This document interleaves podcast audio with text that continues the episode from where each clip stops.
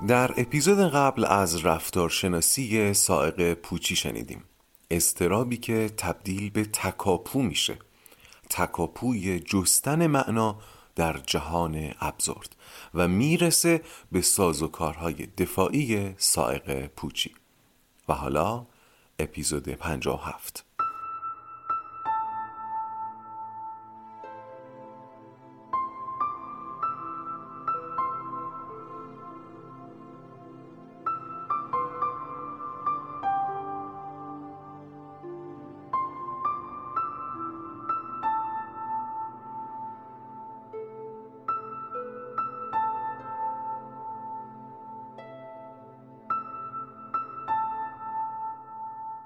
سلام من فرزین رنجبر هستم و این پادکست رواقه.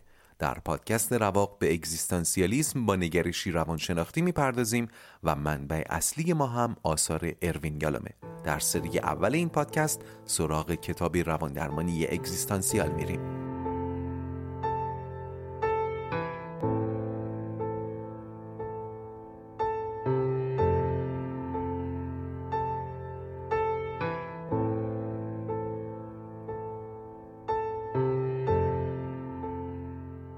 خوش اومدید به اپیزود 57 از پادکست رواق. قرار شد در این اپیزود سازوکارهای دفاعی سائق پوچی رو بیشتر بررسی کنیم. قبلش لازمه باز یادآوری کنم این نظریات آقای یالومه که من فقط بیانشون می‌کنم و یالوم هم به اعتبار اینکه فقط یک درمانگره دنبال بطلان اعتقادات دیگران و مجاب کردنشون به ابزوردی جهان نیست. ابزوردی جهان برآمده از آراء فلاسفه است و رواندرمانی اگزیستانسیال به دنبال کمک به کسانی که جهان رو همین جوریش هم ابزورد می‌بینن. باری یالام اول چند تا واژه رو اسم می‌بره و میگه اینا یکی نیستن ولی در بحث ما درباره هر کدوم حرفی بزنیم در مورد اون بقیه هم صادقه. اون کلمات اینها هستن. معنا هدف ارزش اهمیت. یعنی چه بگیم جهان آری از معناست چه بگیم جهان هدفی رو دنبال نمی‌کنه چه بگیم چیزی برای جهان اهمیت نداره یا چه بگیم در جهان ارزش هایی از پیش تعیین شده وجود نداره. همه این گزاره ها سرشون در آخر ابزوردی جهانه. هرچند خود اون کلمات با هم فرق دارن. مثلا وقتی میگیم معنا منظورمون یک انسجامه یک روح قالب روح قالبی که بر سر پدیده ها سایه انداخته و بهشون معنا میده. اما وقتی میگیم هدف به قایت و نهایت نظر داریم به کار کرد نظر داریم. مثلا اون سوال سمج که چی بشه بیش از اون که به معنا نظر داشته باشه منظورش هدفه. که چی بشه؟ چه هدفی رو دنبال می‌کنم؟ یا سوال چرا من باید فلان طور باشم؟ چرا باید فلان طور زندگی کنم؟ اینا دارن دنبال ارزش میگردن. بنابر کدام ارزش من باید راستگو باشم؟ بنابر کدام نظام ارزشی باید وفای به عهد کنم؟ اینجاست که پای یک اصطلاح جدید وسط میاد. معنای کیهانی. معنای کیهانی جامع ترین جوابیه که انسان در طول تاریخ به معزل جهان ابزورد داده. همون جوابی که البته برای بسیاری از انسانهای امروزی دیگه مقبول نیست. در این بخش کتاب و در این اپیزود به این می‌پردازیم که باور به معنای کیهانی چه تأثیری در زندگی بشر پیشین داشته و اینکه چون است حال فرزند زمانه اکنون در فقدان معنای کیهانی.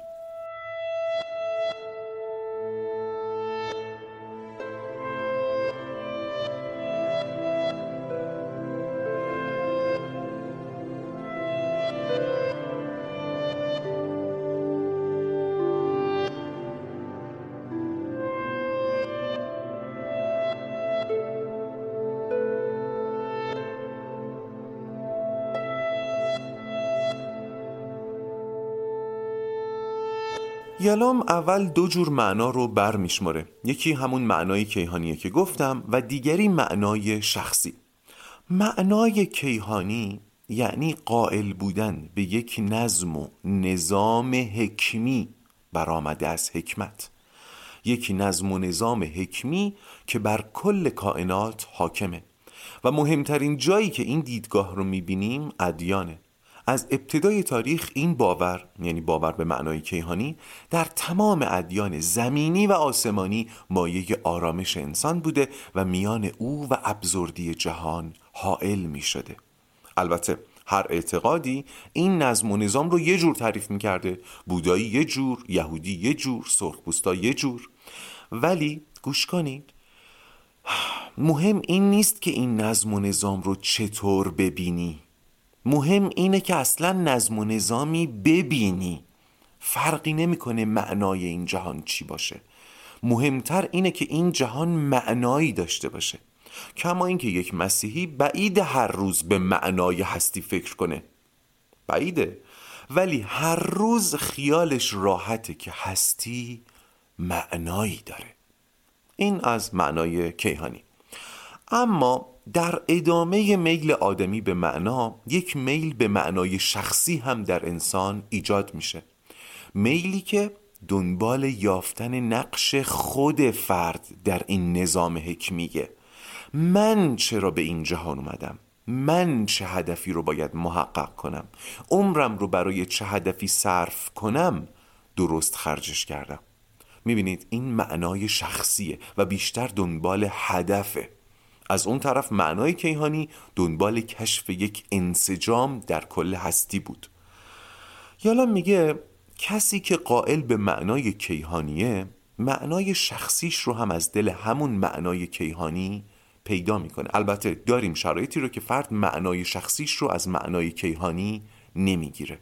اینو بعدا بهش اشاره می‌کنم. ولی معمولا اینطوریه که افراد معنای شخصیشون رو از دل معنای کیهانیشون بیرون می‌کشن مثلا یک بودایی که جهان رو یک دستگاه خود پالا می‌بینه دستگاهی که مدام داره خودش رو پالایش می‌کنه از دل این معنای کیهانی به این معنای شخصی می‌رسه که منم باید مدام خودم رو پالایش کنم و برم سمت نیروانا شدن.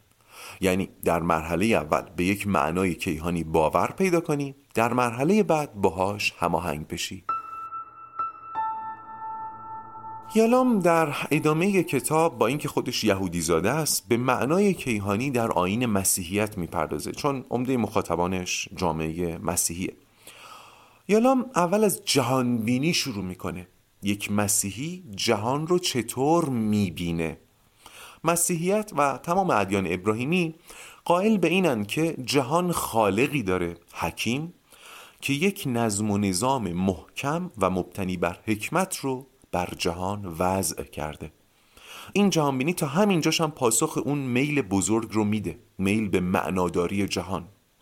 در مرحله بعد و در پی پاسخ به میل دوم میل به معنای شخصی مسیحیت میگه وظیفه انسان اینه که این نظم و خالقش رو بشناسه و خودش رو باهاش هماهنگ کنه و در پایان ماجرا هم عدل الهی ایجاب می‌کنه که اگر درست زندگی کرده باشه و هماهنگ با ارکست الهی ساز زده باشه پاداش می‌گیره. اگر هم نه خب عقوبت میشه.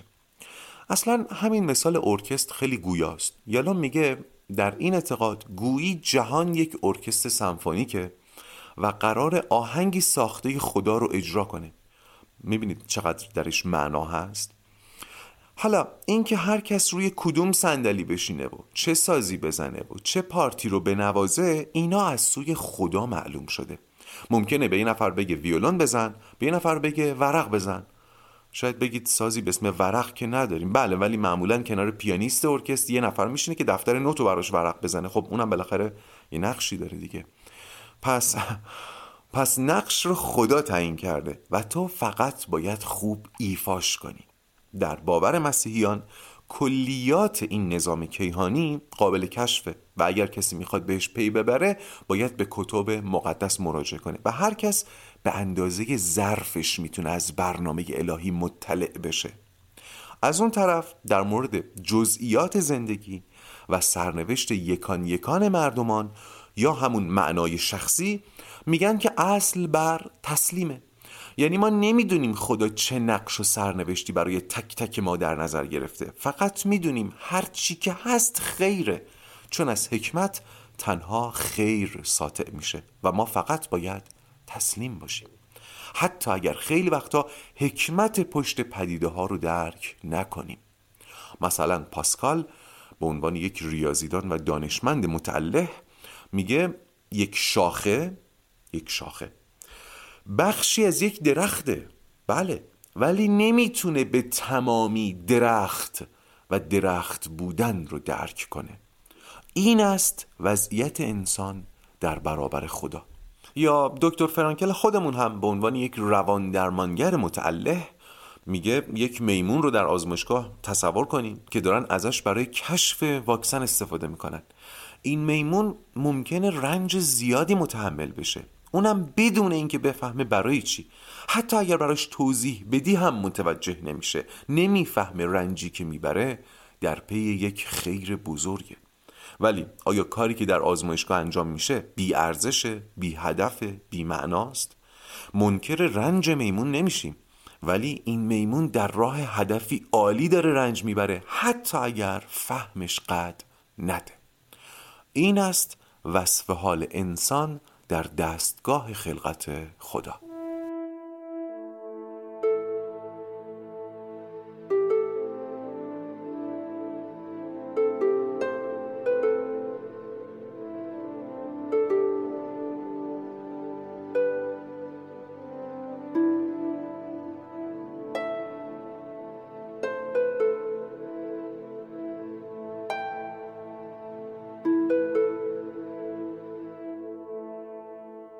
یالام از دیدگاه های مختلف مسیحی هم مثال میاره. البته راستش من خیلی متوجه نمیشم چرا اینقدر با جزئیات این مبانی اعتقادی رو در کتاب آورده. به نظر من صرف دونستن کارکرد معنای کیهانی کافیه ولی به مثال هایی که یالام آورده هم اشاره می‌کنم.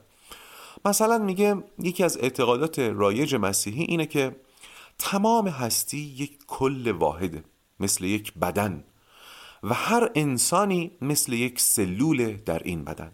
هر سلول باید خودش رو در دل کل ببینه و در مسیر بالندگی اون بدن حرکت کنه.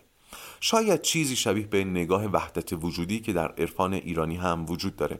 فقط حواسمون باشه قرار نیست بر سر تعاریف جدل کنیم. یعنی اگر من میگم شبیه به وحدت وجود صرفا قصدم ایجاد ارتباط بین بیان یالوم و دانسته های ذهنی شنونده ایرانیه و اگر کسی درباره وحدت وجود یا در مورد مسیحیت مطالعه داشته یا بهش اعتقاد داره و فکر می‌کنه حق مطلب اینجا ادا نشده من درک می‌کنم. باری یالوم به نظریات یونگ هم اشاره می‌کنه. خب در روش رواندرمانی یونگ یکی از قطعات پازلی که باید کامل بشه بعد روحانی انسانه. منتها توضیح منظور یونگ از بعد روحانی یکم سخته. یونگ میگه انسان ابعاد متعددی داره و برای داشتن یک زندگی سالم یا اصیل باید تمام این ابعاد رو زندگی کنه. یکی از این ابعاد هم بعد روحانی انسانه. همونطور که ما برای بعد بیولوژیکمون غذا می‌خوریم ورزش می‌کنیم سیگار نمی‌کشیم برای بعد روحانیمون هم باید کارهایی بکنیم یا کارهایی نکنیم. منتها منظور یونگ لزوما ایمان به یک دین نیست. نمیگم منظورش ایمان به دین نیست میگم لزوما ایمان به یک دین نیست. بیشتر منظورش اینه که بتونی خودتو در یک معنای کیهانی پیدا کنی. حالا حرف خودشو که بشنوید شاید کمی روشن بشه منظورش. یونگ میگه جهان خیلی قبلتر از انسان وجود داشته اما در خواب بوده. با آفرینش انسانه که هستی از خواب بیدار شده. پس این انسانه که آفرینش رو تکمیل کرده اون هم با آگاهیش. آگاهی نسبت به خود جهان و خالق جهان احتمالا. پس یونگ برای انسان مرتبه خالق ثانی رو قائله. متوجه شدید؟ یونگ با این حرفا دنبال اینه که جایی برای خودش و برای نوع انسان در بازی هستی پیدا کنه. هگل هم نظری شبیه به این داره. هگل میگه خدا تا جایی خداست که شناخته بشه. و کی می‌تونه خدا رو بشناسه؟ حیوان و نبات و جماد که نمی‌تونن. فقط انسانه که می‌تونه خدا رو بشناسه.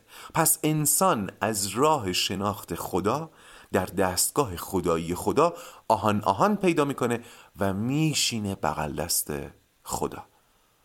متوجه چی میگن؟ تا زمانی که انسان زیشعور انسان خردمند وجود نداشت تمام کائنات با تمام عظمتش در خواب بوده و نمی‌تونسته خدا رو بشناسه و هدف آفرینش رو محقق کنه. خدایی خدا فهم نمی شده این انسان خردمند بود که با شناختن خدا و پرستیدنش مهر تایید زد بر خدایی خدا. این نظر در نگاه اسلامی هم وجود داره. البته با اندکی زاویه. در نگاه اسلامی تمام مخلوقات در حال ذکر گفتن هستند و در حال تصدیق الوهیت خدا اما انسان پرستنده سوگلی خداست. از این روی که انسان اختیار داره. می‌تونه بپرسته می‌تونه هم نپرسته. و این پرستش خیلی ایارش بالاتره از اونی که نمی‌تواند نپرستد مثل فرشته ها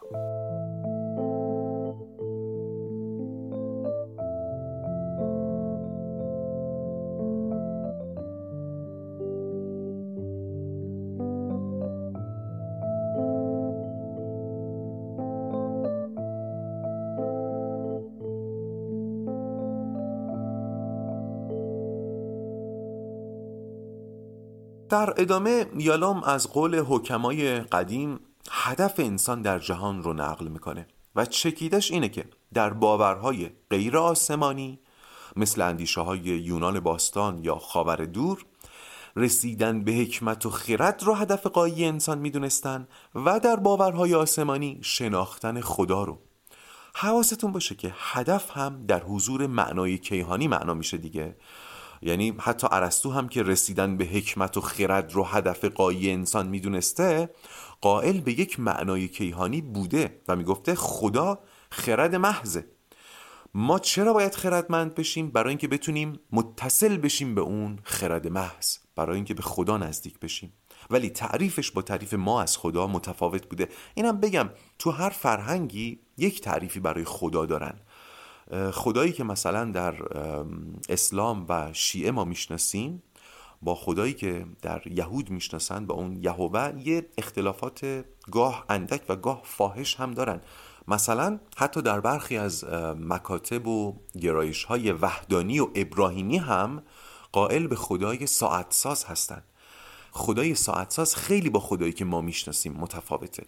خدای ساعتساز خدایی که جهان رو خلق کرده و به حال خودش رها کرده. مثل ساعت سازی که ساعت رو می‌سازه و ولش می‌کنه دیگه. هر دقیقه که نمیره چک کنه چی شد. ساعت رو درست نشون میده درست نشون نمیده. کوکش کنم کوکش نکنم. حالا ببینید این چقدر تفاوت داره با اون برداشتی که هیچ برگی فرو نمیافتد مگر اینکه خدا بهش اشراف داشته باشه. پس این رو هم در نظر داشته باشید که تلقی خدا حتی در ادیان ابراهیمی هم تفاوت هایی داره. باری برگردیم به هدف. این هدف داشتن هدف هماهنگ با معنای کیهانی و اینکه بدونی در مسیری هستی که باید باشی آرامش بخشه پس قائل بودن به معنای کیهانی در دو مرحله به انسان آرامش میده. مرحله اول همین که قائل باشی یک معنای علوی وجود داره و تو می‌تونی تحت لوای اون زندگی کنی. هدفت رو باش هماهنگ کنی. و مرحله دوم همین نفس در راه بودن دیگه. متوجه شدین؟ یک مرحله اینکه قائل باشی به وجود معنای کیهانی. در مرحله دوم اینکه در مسیر معنای کیهانی باشی. یالا میگه حتی کسی که به معنای کیهانی قائله اما در راهش نیست این آدم هم سهمی از آرامش معنای کیهانی می‌بره. از اون مرحله اول سهم می‌بره دیگه. اگر باز برگردیم به اون مثال ارکستر یالوم میگه کسی که جهان رو اون ارکستر الهی می‌بینه حتی اگر نتونه نقشش رو در ارکستر خوب ایفا کنه خوب ساز بزنه نهایتا ممکنه احساس گناه گمراهی یا شرم کنه. اما با absurd ی جهان گلاویز نمیشه. مثل مسلمانی که به اون معنای دینیش مسلمانی نمی‌کنه. یعنی مثلا اهل نماز و روزه و خمس و زکات نیست روابط جنسیش مقید به محرمیت نیست تازه شرب خمرم می‌کنه ولی آرزوی توبه داره. این آرزوی توبه از همون احساس گناه و گمراهی میاد دیگه. و اصلا همین حس گناه و حس گمراهی نشون میده که هنوز به اون معنای کیهانی ایمان داره و اون آرامش سطح اول رو کسب می‌کنه. بسیار خب یه مرور بکنیم تا اینجا. گفتم که معنای کیهانی جامع ترین جوابیه که انسان به ابزردی جهان داده. این معنای کیهانی رو در تمام ادیان هم می‌بینیم. به عنوان مثال در مسیحیت. مسیحیت میگه جهان یک برنامه علوی داره که بهش معنا میده. ما با مراجعه به کتاب مقدس و حدس و گمان و اینها تلاش می‌کنیم باهاش هماهنگ بشیم. تا جایی که تونستیم هماهنگ میشیم ولی ممکنه خیلی چیزا رو هم نتونیم بفهمیم و باید واگذارش کنیم به ایمان. به اینها میگن امور ایمانی. یعنی حتی اگر درک نکردی و توجیه نشدی ایمان داری که بیمعنا نیست. این دو وجه معنای کیهانی در مسیحیت هر کدوم کار کردی دارن جوری آرامش میدن. وجه اول که میگه جهان برنامه‌ای برای تحقق داره برنامه‌ای برآمده از حکمت و عدل الهی. این وجه به انسان جهت و عزم میده. انسان رو راسخ می‌کنه. و اینطور بهش آرامش میده.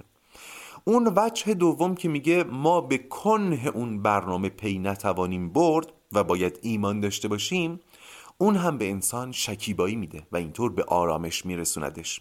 تحمل رنج. حالا باز می‌خوام توجه داشته باشید که روان درمانی کارش از بین بردن امور ایمانی نیست. بحث درباره درستی و غلطی امور ایمانی از هیته روان درمانی خارجه. کار اهل کلام و اهل فلسفه است. پس یالان چرا داره اینا رو میگه؟ ها؟ چرا داره اینا رو میگه؟ برای اینکه ما بفهمیم انسان امروزی چی رو از دست داده از چه آرامشی محروم شده. و در بسیاری از مواقع هم ناخواسته. یعنی طرف واقعا نمی‌خواسته خودش رو دچار این پریشانی بکنه. اما دیگه نمی‌تونسته به اون معنای کیهانی قائل بشه. یالا میگه تصور وجود برنامه از بالا به پایین خیلی آرامش بخشه. ولی طی قرون اخیر به خاطر همون سلسله رویدادهایی که چند بار بهش اشاره کردم باور داشتن به این معنای کیهانی سخت شده. هرچی دروازه های علم گشوده تر شد دریچه های معنای کیهانی بسته تر شدن. مثلا وقتی معلوم شد بیماری کار میکروب هاست نشیاتین یک تبر به معنای کیهانی سرخپوستا خورد. وقتی معلوم شد زمین دور خورشید میچرخه نه خورشید دور زمین یک تبر به معنای کیهانی کلیسا خورد. و اینقدر این تبرها خورد و خورد و خورد که خیلی ها دیگه کلیت معنای کیهانی قانعشون نمی‌کرد. مثلا یک یهودی رو در نظر بگیرید. یهودی زاده. که قانع نمیشه که موسا با اساش نیل رو شکافته. یا قانع نمیشه که اسای موسی تبدیل به اجدها شده و مارهای ساهران رو بلعیده. اینها باورهای ایمانی هستند دیگه. این که این اتفاقها افتادن یا نه اصلا هیته کار روان درمانی نیست. حالا اون فرد یهودی زاده که دیگه این گزاره ها رو نمی‌تونه بپذیره لاجرم از هیته امن اون معنای کیهانی بیرون میافته و دچار اضطراب میشه. فرض کنیم تمام خاخم های تراز اول قوم یهود هم نتونستن این آدم رو قانع کنن. کلی دلیل آوردن برهان اقامه کردن ولی هیچ ترتیب اثر نداد. زمان قدیم وقتی می‌دیدن این آدم هدایت نمیشه میکشتنش. میکشتن هم خودشون رو راحت می‌کردن هم اون بند خدا رو. ولی الان چون تعداد اینا بیشتر شده و انسان متمدنتر دیگه نمیکشنش. ولش می‌کنن به امون خدا. این آدم هم همچنان با استراب سایق چهارم دست به گریبانه بود در چنگال جهان ابزورد گرفتار و اینجا جاییه که پای روان درمانی وسط میاد. تازه خود روان درمانی هم خودش رو وسط نمیندازه. صبر می‌کنه اون فرد بهش مراجعه کنه.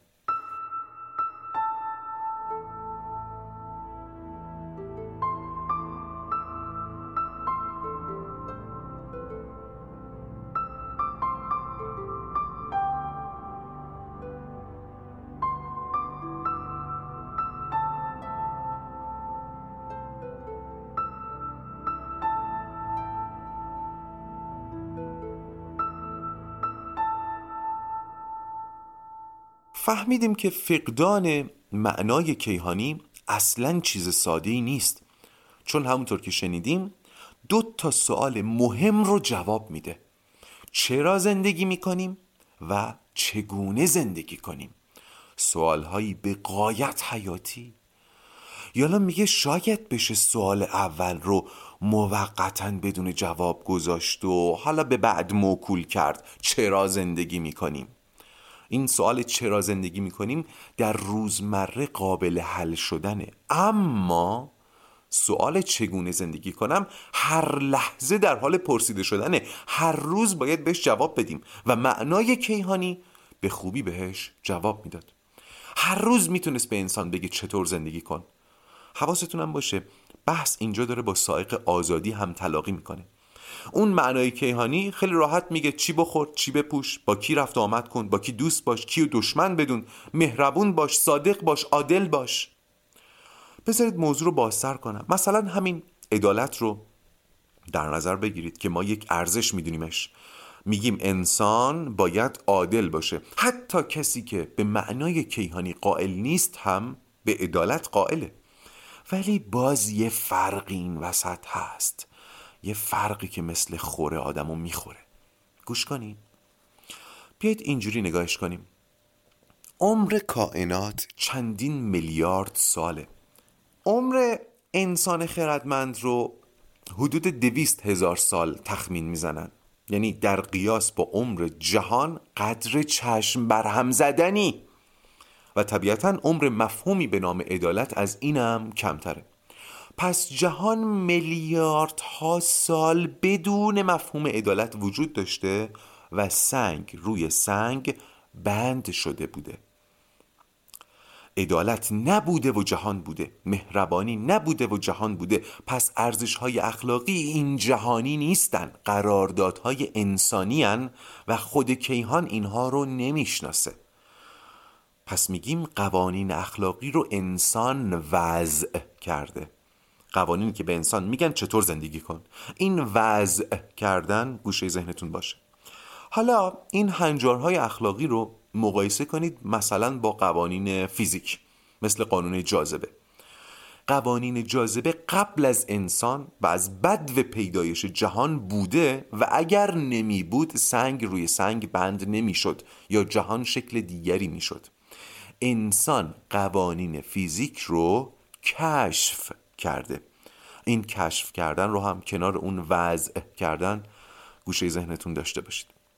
یادتونه توی اپیزود قبل درباره تعجب کردن چی گفتم؟ اینکه ناشی از توهم معناست. اما الان بهتون میگم اگه یه سیب تو هوا رها کردید این سیب باید بیاد پایین. باید بیاد پایین. چون قوانین فیزیک حکم می‌کنه. و اگر روزی سیبی رو رها کردید و به جای اینکه زمین بیفته به آسمون رفت باید تعجب کنید. اصلا باید فرار کنید. چون یا قیامت شده یا آدم فضایی حمله کردن. تمام اینا رو گفتم که بگم گوش کنید. گوش کنید. انسان دوست داره اون قوانین و ارزش های قراردادی رو هم از جنس قوانین فیزیک بدونه.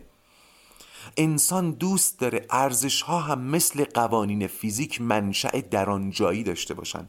در دفتر هستی ثبت شده باشن. خودمونی بگم فقط اینجوریه که گواراشه اینجوری به جونش میشینه. و چطور ممکنه ارزش ها درانجایی باشن؟ اینکه جهان معنای کیهانی داشته باشه. یک خالق حکیم اونها رو وضع کرده باشه. بعد انسان بره کشفش کنه. الان تمام این حرفا رو درباره ارزش گفتم دیگه ولی قبلا گفته بودم که هر جا این چهار تا کلمه رو بشنویم اینا با همدیگه قابل جایگزینی هستن. یعنی الان می‌تونم بگم انسان دوست داره جهان یک هدف در آن جایی داشته باشه. فقط اینجوریه که به جونش مزه میده.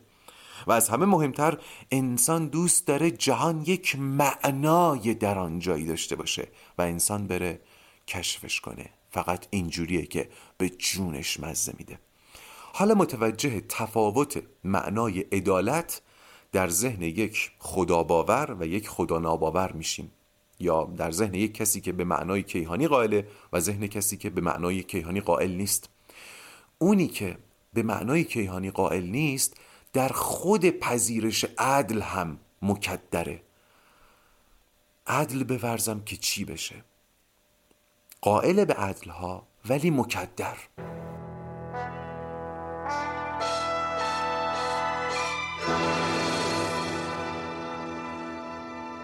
بسیار خب قبل از اینکه این اپیزود رو به پایان ببرم بگم که بعد از جنگ جهانی دوم که جهان چهره ابزوردش رو به جهانیان نشون داد پیش های خیلی تاریکی از آینده انسان می‌شد. اونم از آینده نچندان دورها حتی تصورات آخر و زمانی از سال 2000 داشتن.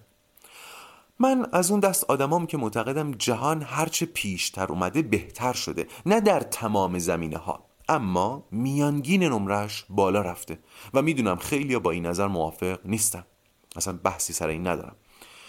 می‌خوام بگم بخشی از اون پیش ها محقق شد. اما خیلی از پیش هایی هم که برای عصر پساپوچی می‌شد محقق نشدن به دلیلی که بعدا بهش اشاره می‌کنم. ولی واقعیت اینه که بخشی از اون پیش ها نه به تمامی از بین رفته و نه به تمامی در منصه ظهوره بلکه به طرز مرموزی زیر پوست زیست بشر در حال خزیدن و منتظر فرصت در حالی که ما ازش قافلیم بذارید این اپیزود رو هم با تأکید کامو تموم کنم. باسیل تا اون هرگز نمی میرد و منتظر روزی است که موشهایش را بیدار کند و آنها را بفرستد تا در شهری خوشبخت بمیرند. سال سقوط سال فرار سال گریز و انتظار فصل شکفتن فلز. سیاه دو هزار سال سقوط عاطفه. تا بی نهایت زیر صفر نهایت معراج زن اندیشه تفسیر صفر ذهن ماشین های سر. معنای عشق و احتیاط. نوار حافظه. یعنی یه درد بی علاج.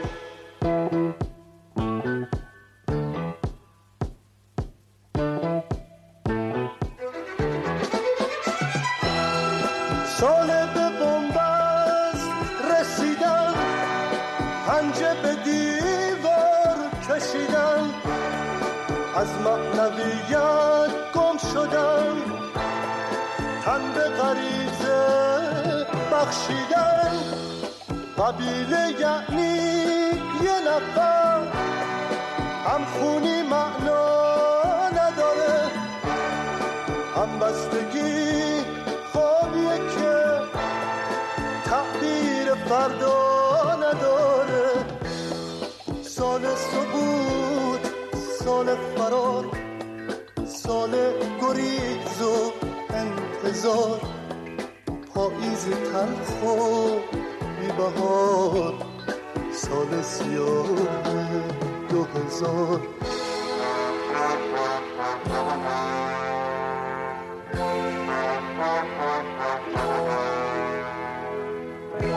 سالی که خون تو رگ قلب فلزی تو سینه وقتی که تصویر زمان شکستگی است قبیله یعنی یه نفر هم خونی معنا نداره هم بستگی خوابیه که تعبیر فردا نداره تو اون روزایی که میاد کسی به فکر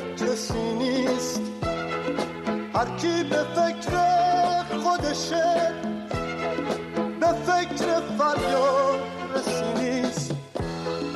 همه به هم اتنا حتی به مرگ هم دیگه. کسی اگه کمک بخواد کی می‌دونه اون چی میگه؟ توی کتابای لغت سفید برگا همیشه نه دشمنی نه دوستی هیچی نوشته نمیشه.